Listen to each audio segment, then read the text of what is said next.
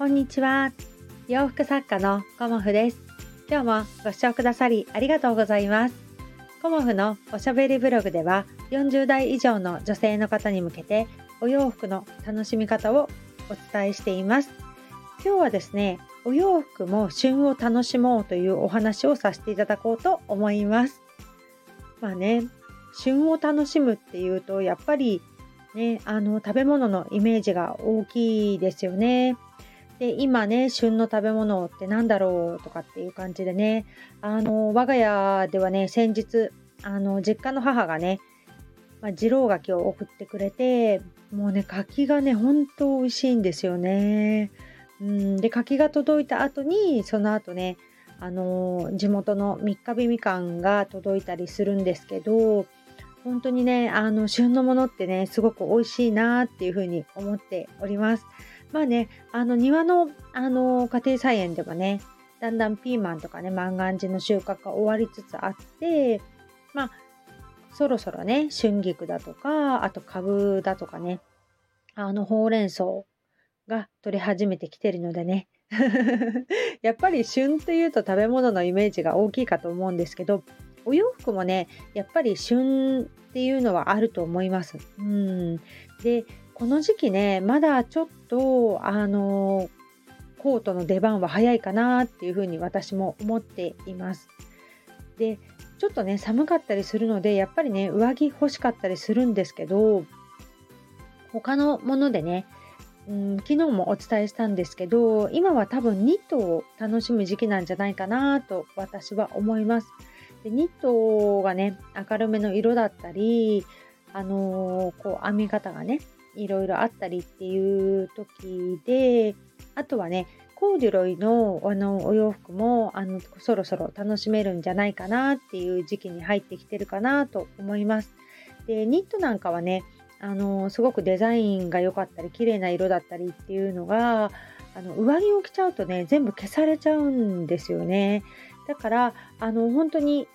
色とかデザインとかを楽しむんだったら今じゃないかなっていうふうに思います。うん、であのコーデュロイのパンツもそうですけどあのいろんなねお色をあの冬素材で楽しむっていうのもまたねあの旬の楽しみ方なんじゃないかなと思います。まあ、コーデュロイのパンツも今ぐらいから履かれて、まあ、2月ぐらいまでかな、まあ、長くて3月かなっていう感じで私のイメージはしています。もう3月になるとやっぱりあの冬素材よりもだんだんね春のお洋服を先取りしていくっていう感じになるのでまたそこでねあの理念がもう大活躍していくっていう感じなんですけども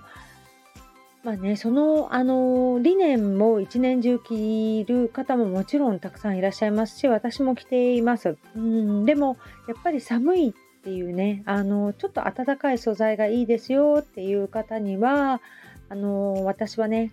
コーデュロイをおすすめしています。うん、他にもね、ウール素材だったらね、さらにあったかいですし、去年はね、本当に寒いところに帰省するのでウールのお洋服作ってくださいっていうことであの真冬ね12月の末ぐらいにご注文いただいたこともありましたけど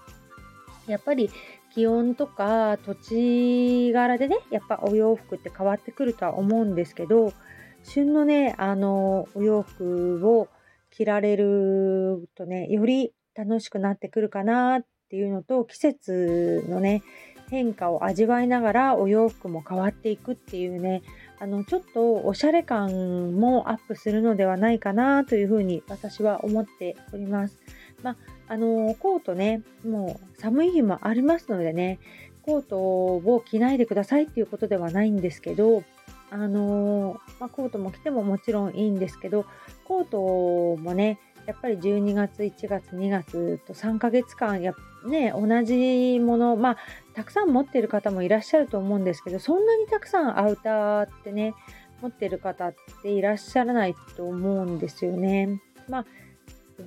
5枚とかうんぐらいですかね皆さん平均してうんそうなってくるとやっぱりあのー、いつも同じアウターになってきてしまうのでこう秋がね出てきてしまいますよね。うんだから飽きないためにもねあの旬のお洋服は今楽しむっていうような感じであの買われるお洋服も今から着られるもの、うん、ちょっと先に着るものではなく今から着られるものの方がこう買ってすぐねお洋服を着るっていうとテンション上がりますよね。あの買ったらすぐ着たいって結構皆さん思うと思うんですけど まあねあの先取りしてあの買っておくっていう方ももちろんいらっしゃると思います。やっぱり先取りすることによってあのたくさんね選択肢があるっていうことももちろんあります。セールまで待ってるともう自分の欲しいお色サイズが売り切れだったっていう残り物みたいになっていくのでねあの先取りっていうような買い方をする方は、まあ、特別おしゃおしゃれなね方なんじゃないかなっていうふうにも思いますけどあのできればねお洋服買ったらすぐ着たいっていう風な気持ちになるかなっていうのもあるので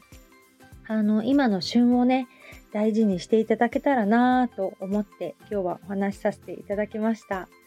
うんなかなかねあの今の時期難しいっておっしゃる方も多いんですけどあの難しく考えないでねあの自分が着たいお洋服をあの選んで着ていくっていうのがやっぱり一番の楽しみ方なんじゃないかなと思います。それが寒かったらねあのアウターで足すこともいいですけどインナーで調節するっていうのももちろんいいんじゃないかなと思っています。あとはね素材感、うん、素材を変えていくっていうのもありますしね。うん、ということで今日もねとってもいいお天気ですね。うん、私はねあのお洋服あの午前中から今日は縫っているんですけども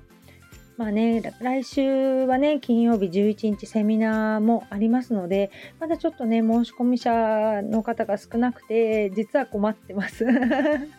だからね、もしね、行ってもいいよっていう方がいらっしゃったら、あの、お申し込みいただけるととってもありがたいなと思っているので、ぜひぜひ、あの、鎌倉ね、いろんな魅力あると思います。うん、食べ物もそうですし、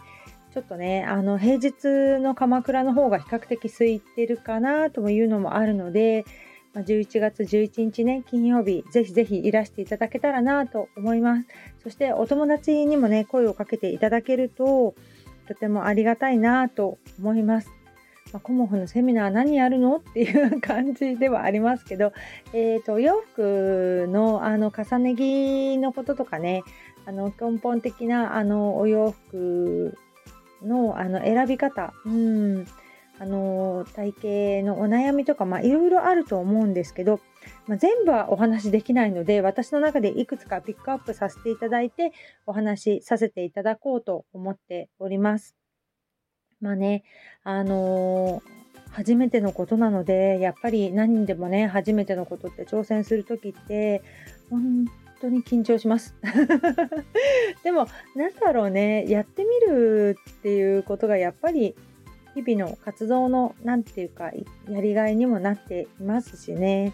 うん、で、その後、あの、冬のコモフ展控えておりますので、こう、セミナーの準備もしつつ、もうガンガン縫っていくというような感じでおります。まあ、今来週はね、ちょっと忙しくて、あの、ネイルに行ったりだとか、カットに行ったりだとか、あとちょっと、セミナーにもね、一件参加する予定でいるんですね。ちょっと勉強のための。うん。だから、そういうのもあって、ちょっとね、バタバタとはしますけど、ね、珍しくこうほぼほぼ毎日何かしらスケジュールが入っているっていう感じなんですけどあのそういうこともねこなせるようになってきたなっていうふうに自分自身も思っています。うん、で同時にね今お家を整えてるんですよね。あの2年前にあの断捨離をして、まあ、メルカリとかねいろいろ売ったり処分したりしたんですけど、またね、もう2年経つといろいろね、また状況も変わってきますし、今ね、あの少しずつ片付け大掃除1箇所ずつぐらいのことをやっております。まあ、そうすることによってね、あの、お家が整うと、あの仕事がね、やっぱりはかどるんですよね。だから、この1週間ねリビングを朝一番にっていうかね朝お仕事の前に整えようっていうことであのリビングを整えてたんですよね。まあキッチン周りから全部。そしたらね今日はね朝起きて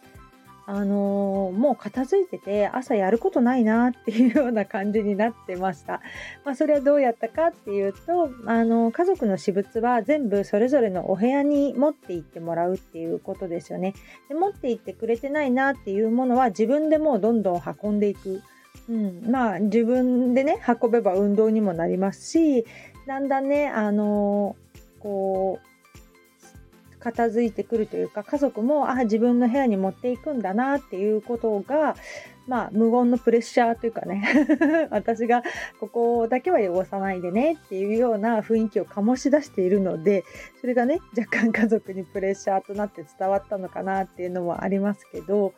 まあそんな感じでねあの家族の私物を共有スペースに置かないっていうのはとてもねすっきりするなっていうふうに感じています。で片付けねあのしなきゃとか片付けどうしようとかって全く思わないんですよね。あのその都度その都度出したものをであ忘れてるなっていうものを家族の部屋に持っていくだけなのであのとてもねあの気持ちもすっきりするなっていうのとあとね物がないとお掃除をさっとできるんですよね。だからこれもなかなかいいななんていうふうに思っております。ねえあのなかなか主婦のこともあり仕事のこともありですが、うん、時間をねあの小刻みに私は使ってあの生活しています。今日もねインフルエンザの注射をあの予防注射ね娘と息子を連れてあの行ってこようかなと思っているのでそれもね小刻みにどんどんどんどんやっていかなきゃなっていう感じで。もうねマルチタスクですよね本当に母は。うん。でもマルチタスクねあの全然あの苦手じゃないのでこのままずっとマルチタスクでいくんだろうなと思いながら